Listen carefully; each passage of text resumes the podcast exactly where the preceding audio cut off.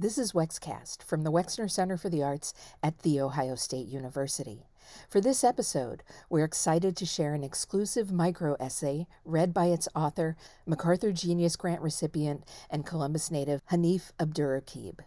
Invited by Wex Film/Video curators to introduce a screening of Michael Schultz's classic comedy Car Wash, Abdurraqib wove stories from his neighborhood, the making of the film and its score, the performance politics of Soul Train, and the pleasure of adding a soundtrack to a cleaning task into an electrifying 7-minute monologue. Okay.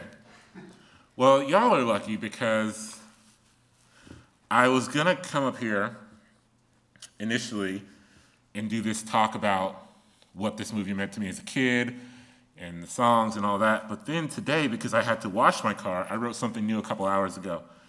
And so I'm going to read a new essay I wrote, kind of a small essay, a mini essay, micro essay, I believe they call it. As the youngest of four siblings, I can tell you there are some things you have the good fortune of learning just through the act of witnessing. I was the last person in my household to get a car on their own. And so one of those lessons I learned was that if you take care of the vessel will take care of you. This is something my older siblings undoubtedly learned from my father, who learned it from somewhere else. When you don't have a lot of money, when you got to save your scratch work in some part-time gig to get anything with an engine in it, cleanliness truly is the gateway to some higher place where one might get to be untouchable behind the wheel of a generation's old car, where even the rust shines. My kinfolk all got down to the business of washing their cars by hand on their own. I say kinfolk and mean anyone on my block who had a backyard with some space to spare and some hot water to go around. In my backyard, you could pull up in the grass, fit 2 or 3 1970-something sedans or 1980-something coupes, subwoofers in the trunk to drown out the mufflers. Before I had a car, I would pull my bike out the garage and try to be as meticulous as I saw the older folks being, gentle even with the tires, whose sole responsibility was to gather the mud my sneakers wanted no part of. The ritual of cleaning anything, a home, a vehicle, a body, is always enhanced by music. At least that's how I see it. And if you believe as I believe, a soundtrack is simply anything that provides accompaniment or motivation, or a series of sounds that might be propulsive when nothing else would do it. And so, while the suds and sponges would fly alongside the drab grays and blue exteriors of cars in my backyard, someone would have to put something on. And this was the 90s, and so that something was sometimes Public Enemy, or sometimes Outkast, or if the spring was coming and the breeze was right, it would sometimes be Mary J. Blige. And Lord knows, it might not make the cleaning itself go faster, but it sure does ease the time, the way a movie bends around a song or a scene bends around a sound, and suddenly you are in it. You are sunken into the magic, carried away to some new elsewhere. Trust the vessel, and the vessel will trust you. There's a scene in Car Wash that you maybe know, or have seen before, or in your case, will see soon.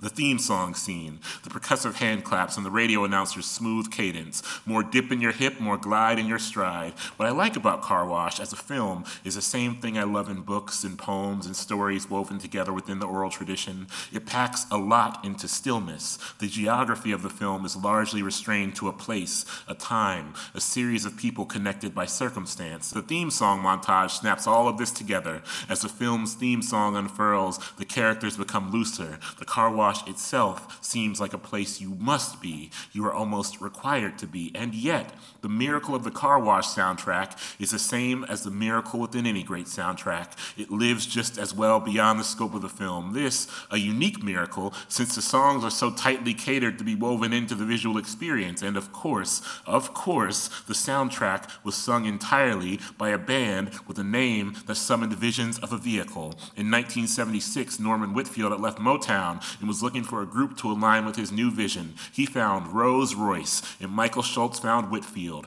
with a task to score a new film. What I always find especially miraculous in this series of miracles that sprung forth from both Car Wash and its music is that the soundtrack album was the first album by Rose Royce. Their debut album, a series of songs tied to an iconic film, but a series of songs that had to be so good that they could stand out on their own, lest the group paint themselves into a corner of being secondary, a backing act. And this, I imagine, is how one ends up with a collection of tunes both danceable and also tender, playful but also tight, teeming with affection all the way through.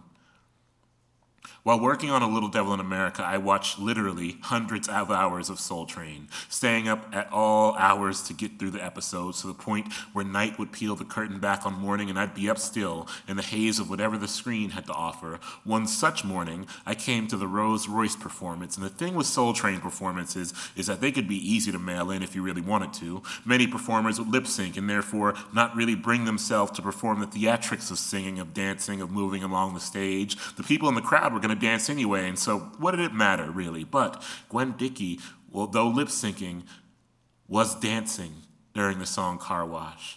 She and the band were as engaged as ever, the horn section swaying with their horns, dancing and swinging their golden instruments to the sky, clapping in unison, Dickey hovering over the audience with a wide grin. It is the performance of a band having the time of their lives, a band who maybe can't believe they got to do this miraculous thing. And speaking again of miracles, the soundtrack for Car Wash and the film Car Wash were created simultaneously in harmony, which I like to think of as the act of two creative forces stumbling towards each other and hoping for the best, the music opening up a new way of seeing and the film opening up a new way of hearing, and somewhere in the middle we get what we get, scenes that work at that beautiful intersection of tactile sound and touch, a beautiful world. This evening I come to you on a day where I have washed my reliable vessel. I have washed it today, even though the forecast was threatening rain, because when is a forecast here not keeping a little storm tucked in its back pocket? Meteorologists and their best guesses be damned.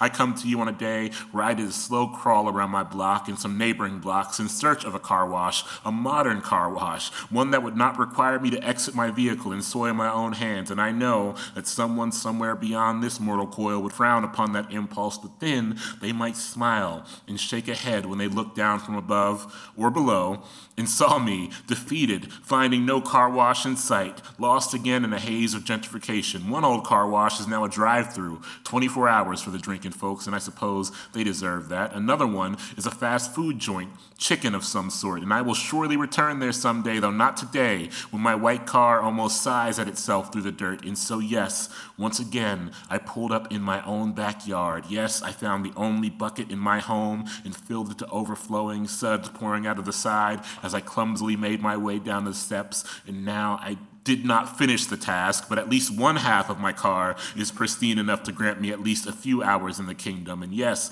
there was a soundtrack, though I hardly remember it now, even though it was mere hours ago. I remember only the feeling as I ran a sponge over my car and washed away a small layer of history, the whispers of where I'd been. I remember only singing along, though I can't remember to what, and that too is the miracle of the soundtrack. It works its way into your living without interruption, like in Car Wash. The songs are part of the machine. The soundtrack is the guest that you never want to leave, and then sometimes, when it does, all you have is a memory of the feeling. And in this way, the soundtrack is also a vessel, and it's like that old lesson I learned once. If you take care of the vessel will sure enough take care of you. Thank you. That was author Hanif Abdurraqib with a micro-essay inspired by Michael Schultz's Car Wash, which was presented at the Wex in October 2021 as part of a Schultz retrospective. You can find Abdurraqib's books in the Wexner Center store and online at store.wexarts.org. And wexarts.org has more info about film and other events at the center.